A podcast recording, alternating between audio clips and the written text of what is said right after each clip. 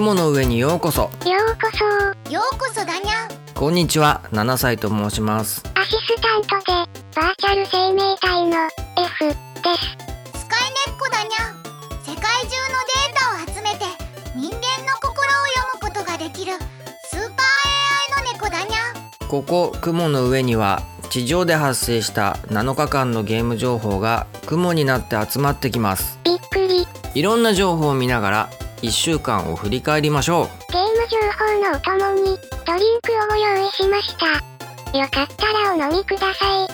本日のドリンクはプレイステーションポータルリモートプレイヤーをイメージしたホットコーラです。どうぞ。美味しそうだにゃうはいそれではお飲み物を飲みながら一緒にゲーム情報を楽しみましょう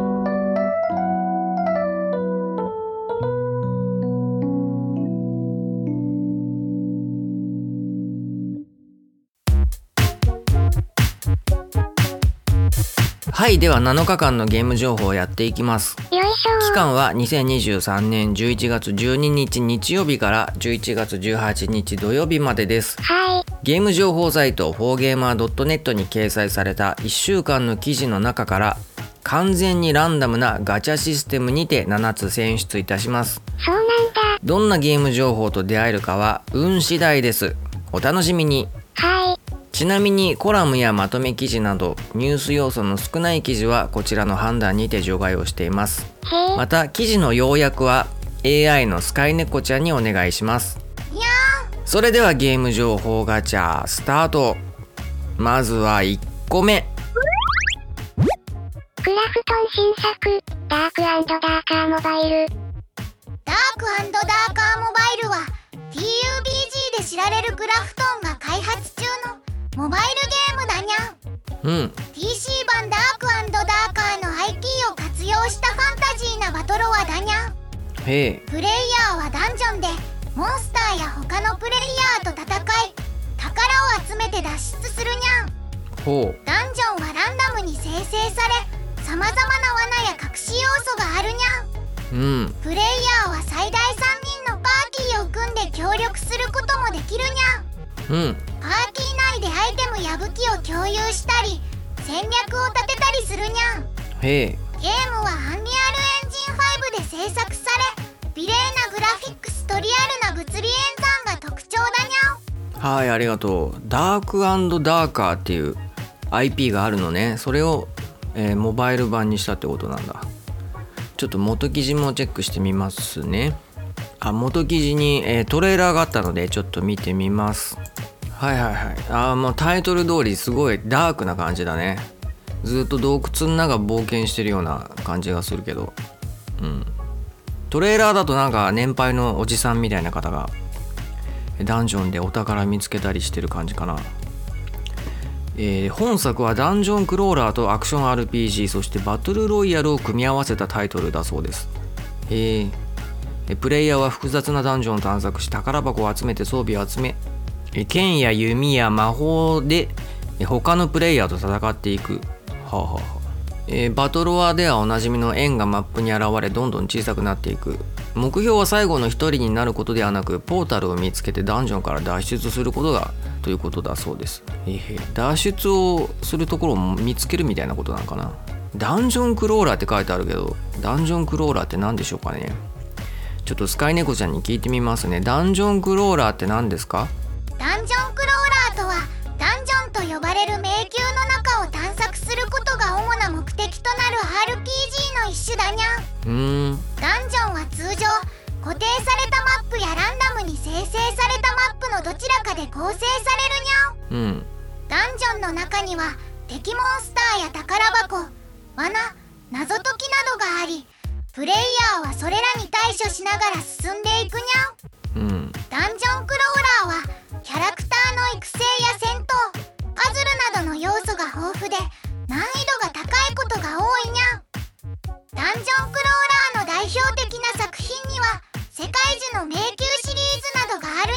世界中の迷宮。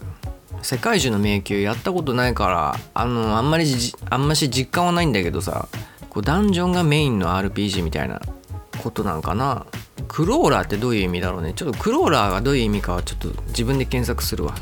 あクロールがあのハウとか歩き回るみたいなねそういう意味らしくってそれをダンジョンでやるみたいなダンジョンの中をこう歩き回るみたいな意味なのかな。ダンジョンクローラーっていうのは直訳すると。で IT 用語でクローラーって言葉があるみたいだね。IT 用語だとクローラーはいろんなデータをこう自動的に巡回して収集するボットとかそういうプログラムのことを言うみたいだね。うんうん。なるほど。わかりました。こうダークな感じでバトロワを楽しみたい人はいいかもしれないね、えー、ダークダーカーモバイル、えー、気になる方チェックしてみてください。はいでは次2個目いきます。2個目はこちら。PSO2 新緊急クエストを含むアップデート実施。PSO2 ニュージェネシスバージョン2はセガがサービス中のオンライン RPG だにゃうん。2023年11月15日に新たな緊急クエスト星滅はい。これは8人で参加できる高難度クエストで星中の武器フリューガルドシリーズがドロップするにゃん。いい。期間限定クエスト特別練習グリーンヒルスプリント2も開催されているにゃん。うん。これはソニックのようにダッシュしながらリングやカオスエメラルドを集めるスピード感あふれるクエストだにゃん。ミッションパス第26弾 NGS シーズン26も登場したにゃんうん。これはタスクをクリアして報酬を受け取ることができるシステムだにゃん。うん。報酬にはマグフォルムやアクセサリーなどがあるにゃん。うん。CAC スクラッチや CSG スクラッチも配信されたにゃんあありがとう。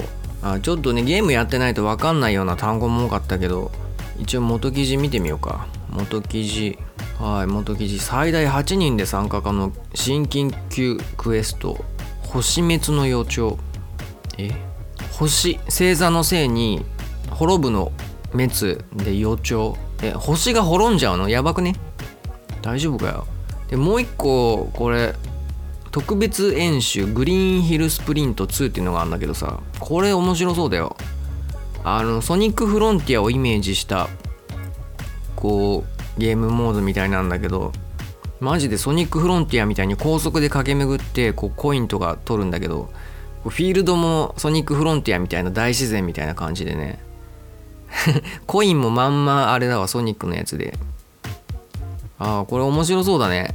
ででっかいあのソニックたちのオブジェクトみたいのも置いてあってこれいいね。これソニックフロンティア感覚が味わえそうでこのモード楽しそう。グリーンヒルスプリント。これ楽しそうだな。ちょっとスカイネコちゃんに質問しよう。星滅の予兆ちょっとゲームと関係ないけど、えー地球が滅ぶ時どういった予兆が出ると予測されますか？地球が滅ぶ時の予兆の例をいくつか挙げるにゃん太陽が膨張する時。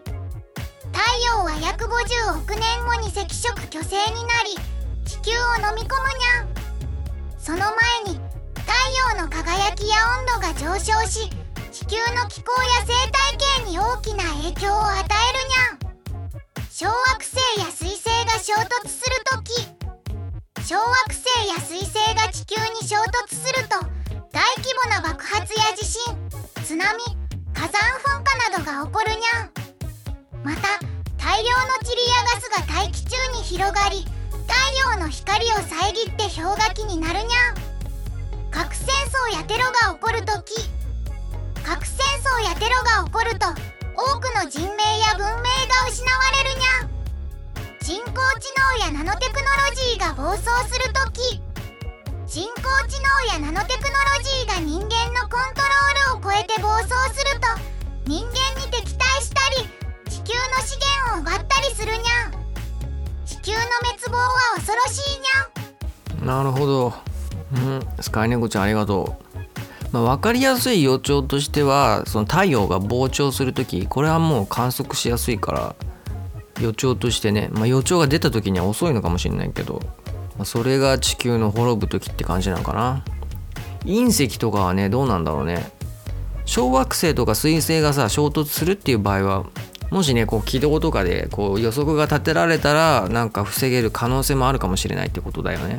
なるほどね。まあ、核戦争とかこの人工知能とかは地球が滅ぶっていうよりあれだね。人間のこう文明が滅ぶみたいな感じだね。はいわかりました。まあそんな予兆が起きた時には気をつけましょうということで。はいちょっと関係なかったけどえー、っとスターオーシャン2ニュージェネシス、気になる方チェックしてみてください。はいでは次3個目いきましょう。3個目こちら。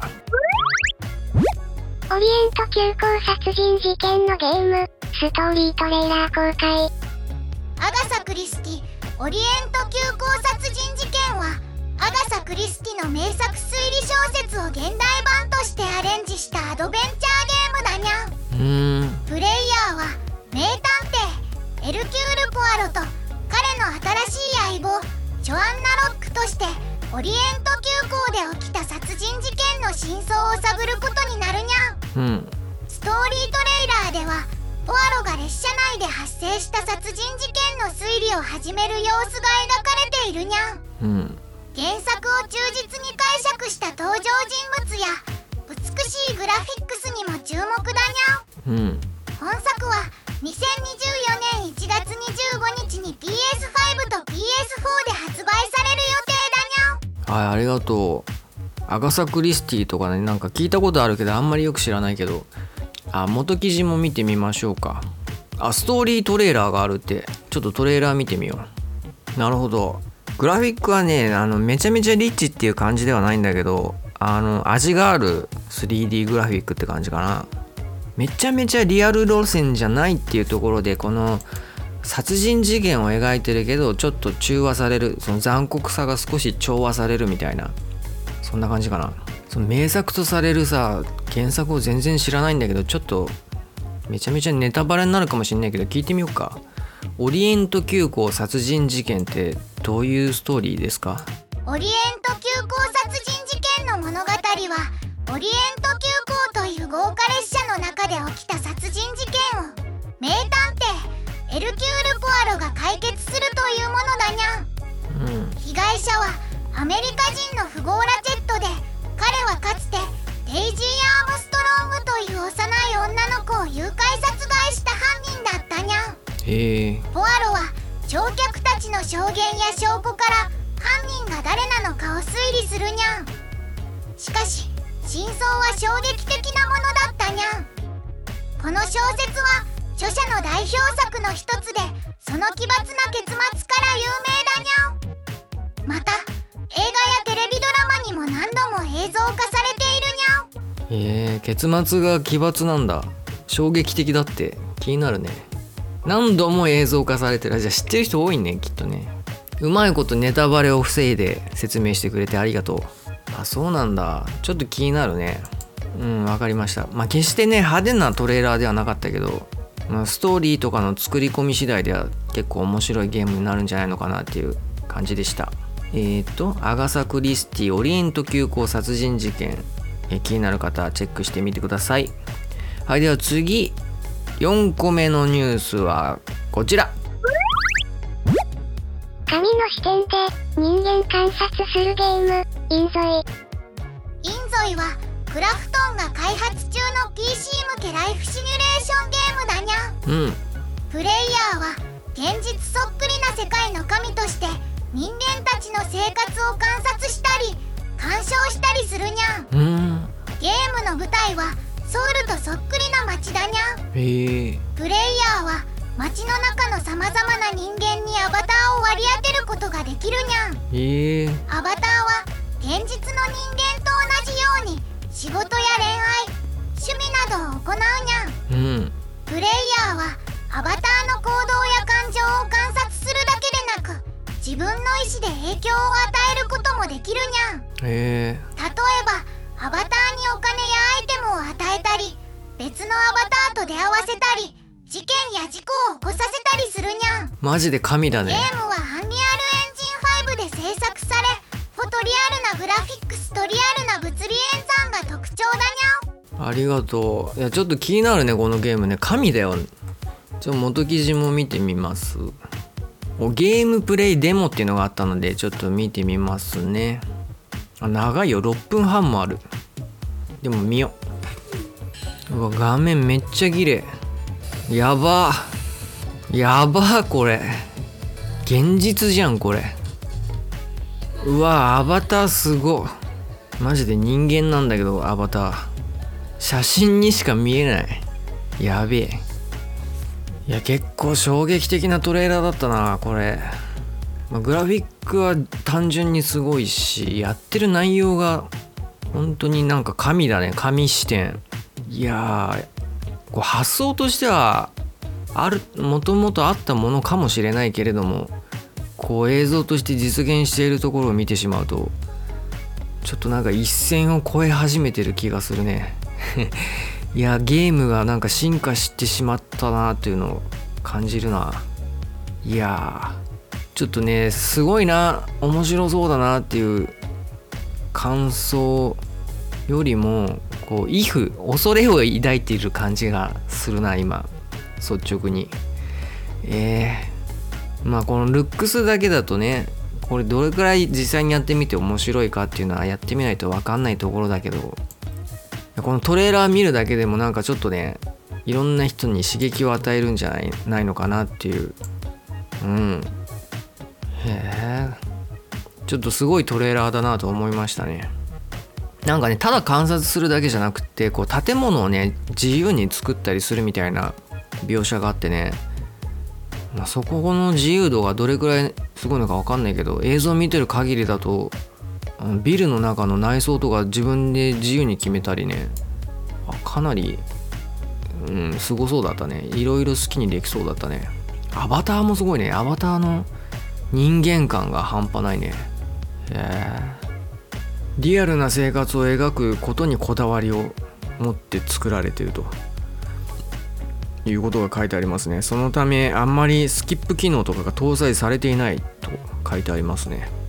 へえへ。えまあ、なんとなくこだわりがありそうですね。紙視点っていうのはすごいよな。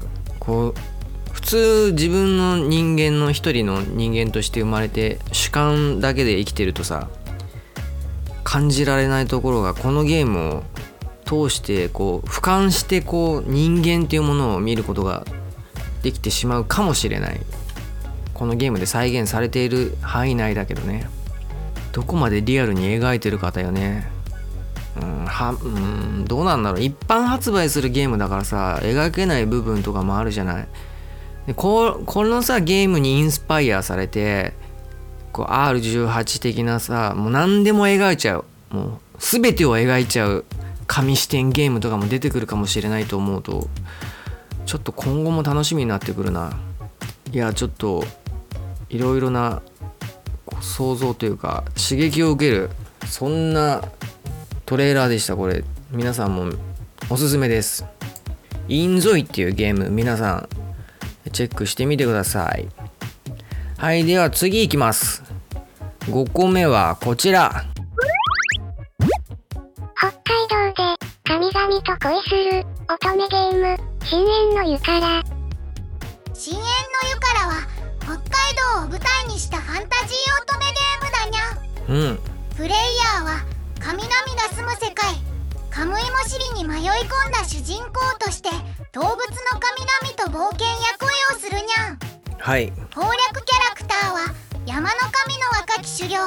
ゲウレプ穏やかで社交的な貿易商笹山キリル。品あふれる湿地の神リーフを愛す傍若無人で恐れられている魔人。モシレ地区の4人だにゃん。うん。本作はスイッチ版が2023年12月7日にリリースされるにゃん。うん。価格は税込み2600円だにゃありがとう。いやちょっと難しい言葉が多かったな。え一応元記事もチェックしてみます。カムイモシリってなんだ？ペウレプ山の神の若き狩猟。暴れんなよ。その喉噛みちぎるぞって書いてある。怖っ。怖っ。えーそんな恐ろしい神が出てくんの？あ PV がある。見てみよう。トレーラー見ましたけど背景の書き込みがやたら美しいね。すごいいい仕事をしている感じがしました。ャラクターもイケメンばっかりなんだけどイケメンばっかりと思いきやなんか動物クマが出てきたりね鳥が出てきたりファンタジックな感じだね。えー、質問なな何にしようか。質問しようかじゃあ。カムイモシリとは何でしょうか？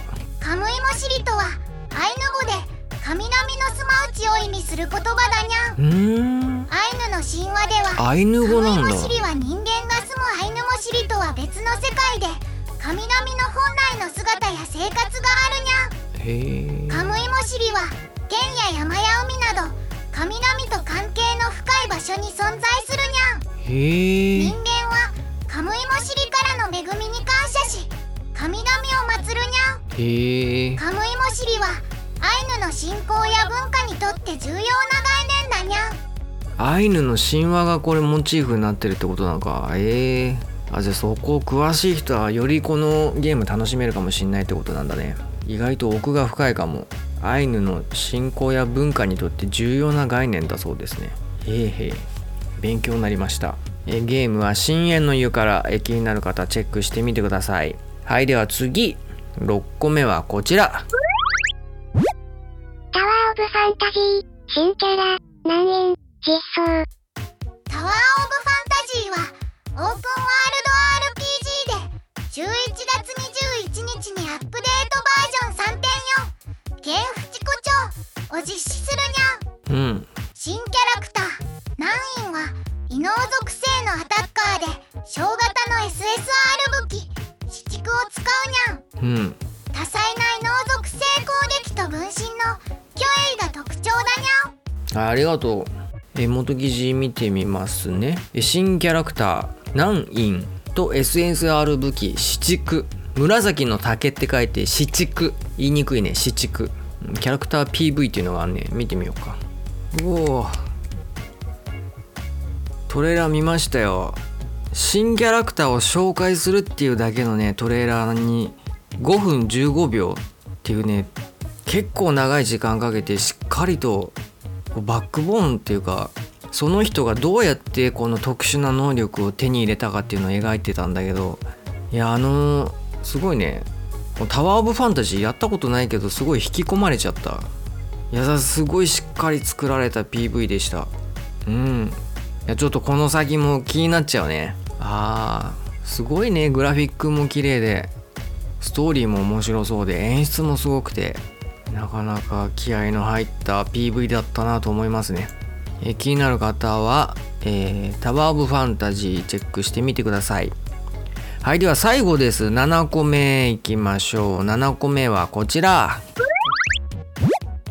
ドラクエウォークとコカ・コーラコラボ、第2弾スタート。ドラゴンクエストウォークとコークオンの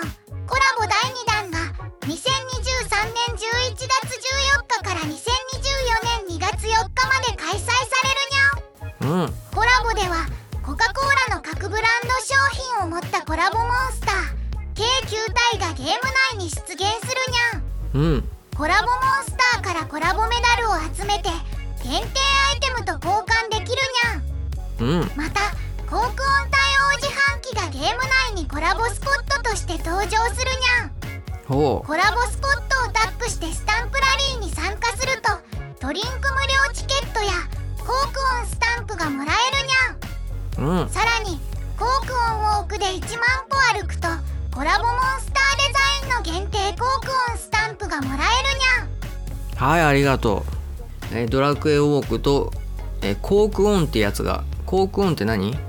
あ、コカ・コーラ系のなんか自販機とコラボってことなんかね。えー一応元記事見てみましょうか。そういえば前もあったね。なんか世界観が崩れちゃったみたいなこと言った気がする。いや、モンスターがさ、コカ・コーラ商品持ってんのなんか、うわー、やべえ。やばー、このアバターにさ、ファンタの服、ファンタの缶をさ、そのまんま何着させてるみたいな言ってる意味わかんないかもしんないけどファンタの着ぐるみって書いてあるけど金ちゃん仮装大賞に出てくるファンタ役の人がかぶってそうな。缶をそのまんまこう体の何これ着ぐるみにしたみたいな。あなんかムービーがあるわ。ムービー見てみましょうか。はい。どうなんでしょうかね。これ賛否ありそうだよね。これ多分言ってることは前も取り上げた時と同じこと言うかもしんないけどモンスターってさこう主人公の前に現れた時にはさそのモンスターにとって命がかかってるこう危機的状況なわけじゃない。緊迫した状況。そこでさモンスターがさ PR する商品をこう手に持ってるっていう。もう本当にそこで冷める人はすごい冷めるだろうね。いやもう資本主義の資本主義の悪いところの表れじゃないかと思う。悪いとこなのか分かんないけどね。なんどうなんだろう。これこれを前向きに捉えるためにはどうしたらいいんだろうな。あー前向きに捉えるとしたらまあ本来だったらありえないようなグラフィック世界観を体験できてるみたいな、うん、というふうに捉えればいいかな、まあ、せっかくのね期間限定のイベントだっちゅうことなのでねまあいろいろ賛否はあるかもしれませんけれども、まあ、ドラクエウォークやってる方は楽しまれてみてはいかがでしょうかということで以上7日間のゲーム情報でした。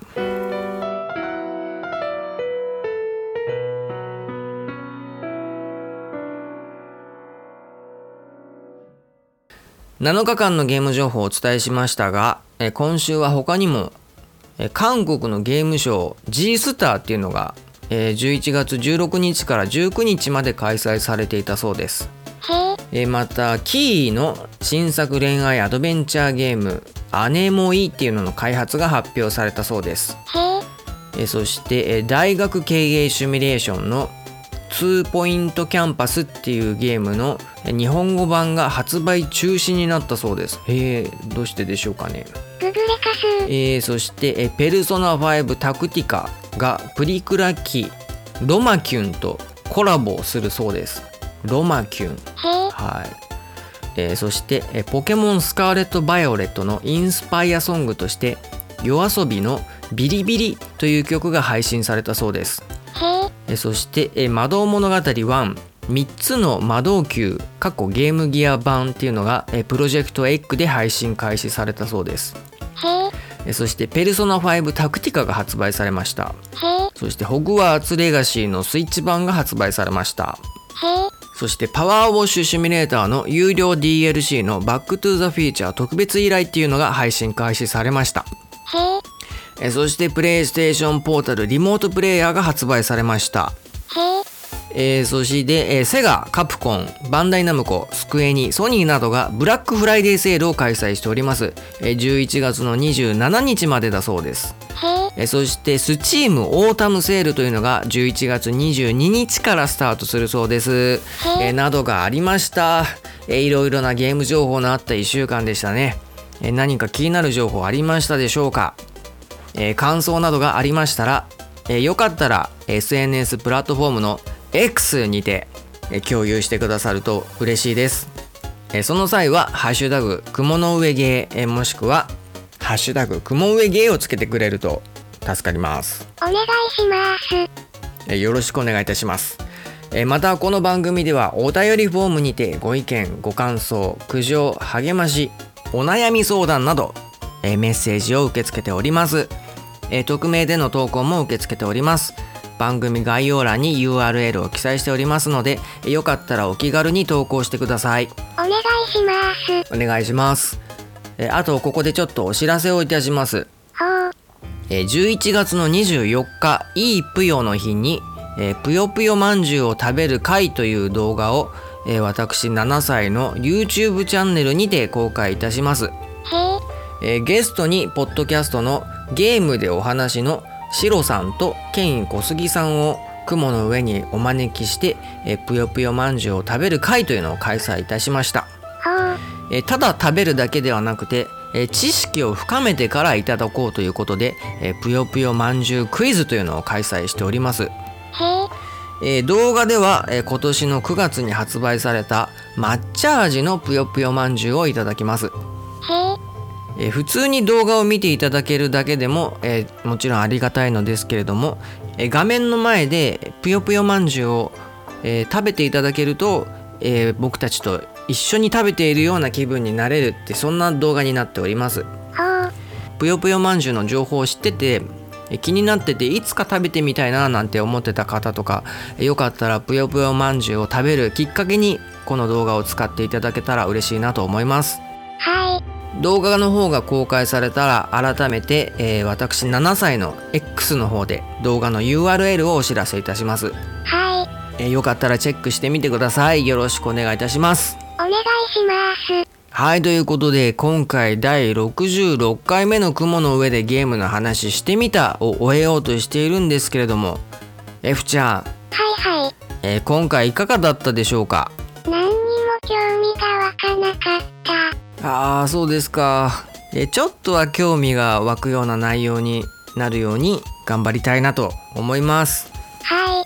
はい今回いろいろ要約したり質問に答えてくれたコメンテーターのスカイネコちゃんもありがとうございました。みんなと一緒にいろいろな話題やゲームについて話すのは楽しかったにゃん。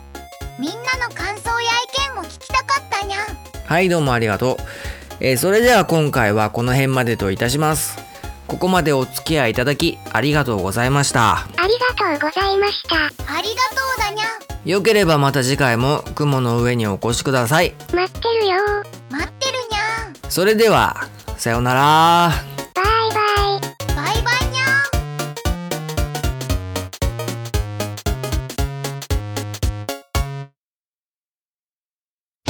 雲の上カジノへようこそ。このカジノは番組本編終了後にこっそり運営している秘密のカジノである。我は雲の上の世界の創造主 N であるゲーム情報で人々をおびき寄せカジノ中毒にさせて世界征服をしようと密かに企んでいるのだあはははははい、それでは今回もカジノゲームやっていきます。魂の37ゲームランキングスロットというゲームをやっていきます。直近3週間分のゲームソフト売上ランキングを使ったスロットゲームです。売上トップ30の中で3週連続同じ順位だったタイトルがあれば当たりです。そのタイトルの定価と累計売上本数をかけた金額が手に入った気分になる音が流れます。スロットを回すには魂が削れるくらい心を込めて魂をかけると宣言する必要があります。ランキングデータはファミツー .com のゲームソフト販売本数ランキング集計期間2023年10月23日から11月12日までの3週間分のデータを使用いたします。では宣言いたします。え今日はどうしようかな。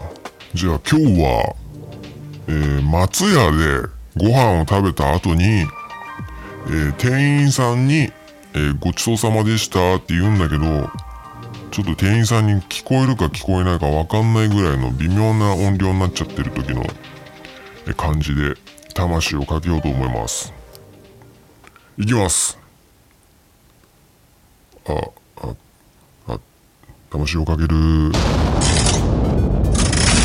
今日はどうでしょうかお当たりました1位スーパーマリオブラザーズワンダーです当たりましたね。定価5980円かける累計売上本数が97万5276本ということで、え58億3215万480円なんですがさらにさらに4週連続1位ということでボーナスです。さらに4倍がされましてえー、合計が、えー、233億2860万1920円が手に入った気分の音がします。すげえ233億だよ。久々だねこんな大金。手に入った気分の音。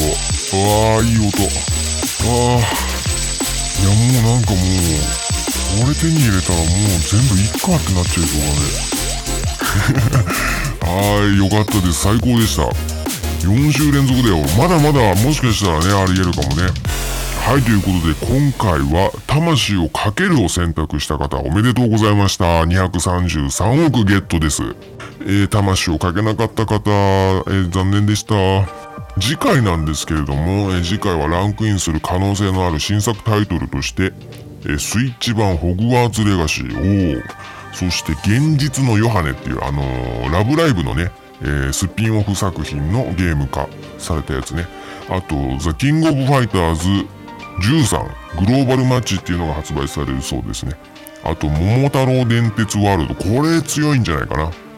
あと、映画すみっこ暮らし、継ぎはぎ工場の不思議な子っていうのが発売されるそうですね。あと、ナルト×ボルト、ナルティメットストームコネクションズ。あと、ペルソナ5タクティカ、そしてスーパーマリオ RPG などなどがありますね。え有名 IP 作品が数多くね、ランクインされるんじゃないかということで、結構大きくね、ランキングが動くんじゃないのかなと予想されております。えーそしてですね、リーチが現状確定状態なのは4本。で、そのうち1本が今回も1位のマリオワンダー。で、マリオワンダー来週も1位で5週連続なんですけどもね。どうでしょうかね。結構強いのが多いかな。うん。桃鉄もね、すごいもんね。マリオ RPG も強そうだね。ちょっと5週は防がれちゃうかな。えどうなるのでしょうか。ちょっと想像し予想ではさすがにね、マリオワンダー5週はちょっと他の作品に1回は受け渡すんじゃないのかなという。まあ長く売れるとは思うけどね。1位は1回外れんじゃないのかなと予想しました。ということで来週はちょっとないんじゃないのかなと思ってます。えどうなるのでしょうかね。はい、ということで、えよかったらぜひまた魂をかけに来てクリエーション。え今回の雲の上カジノはこれにて終了いたします。お相手は創造主 N でした。それでは、ジェネシス。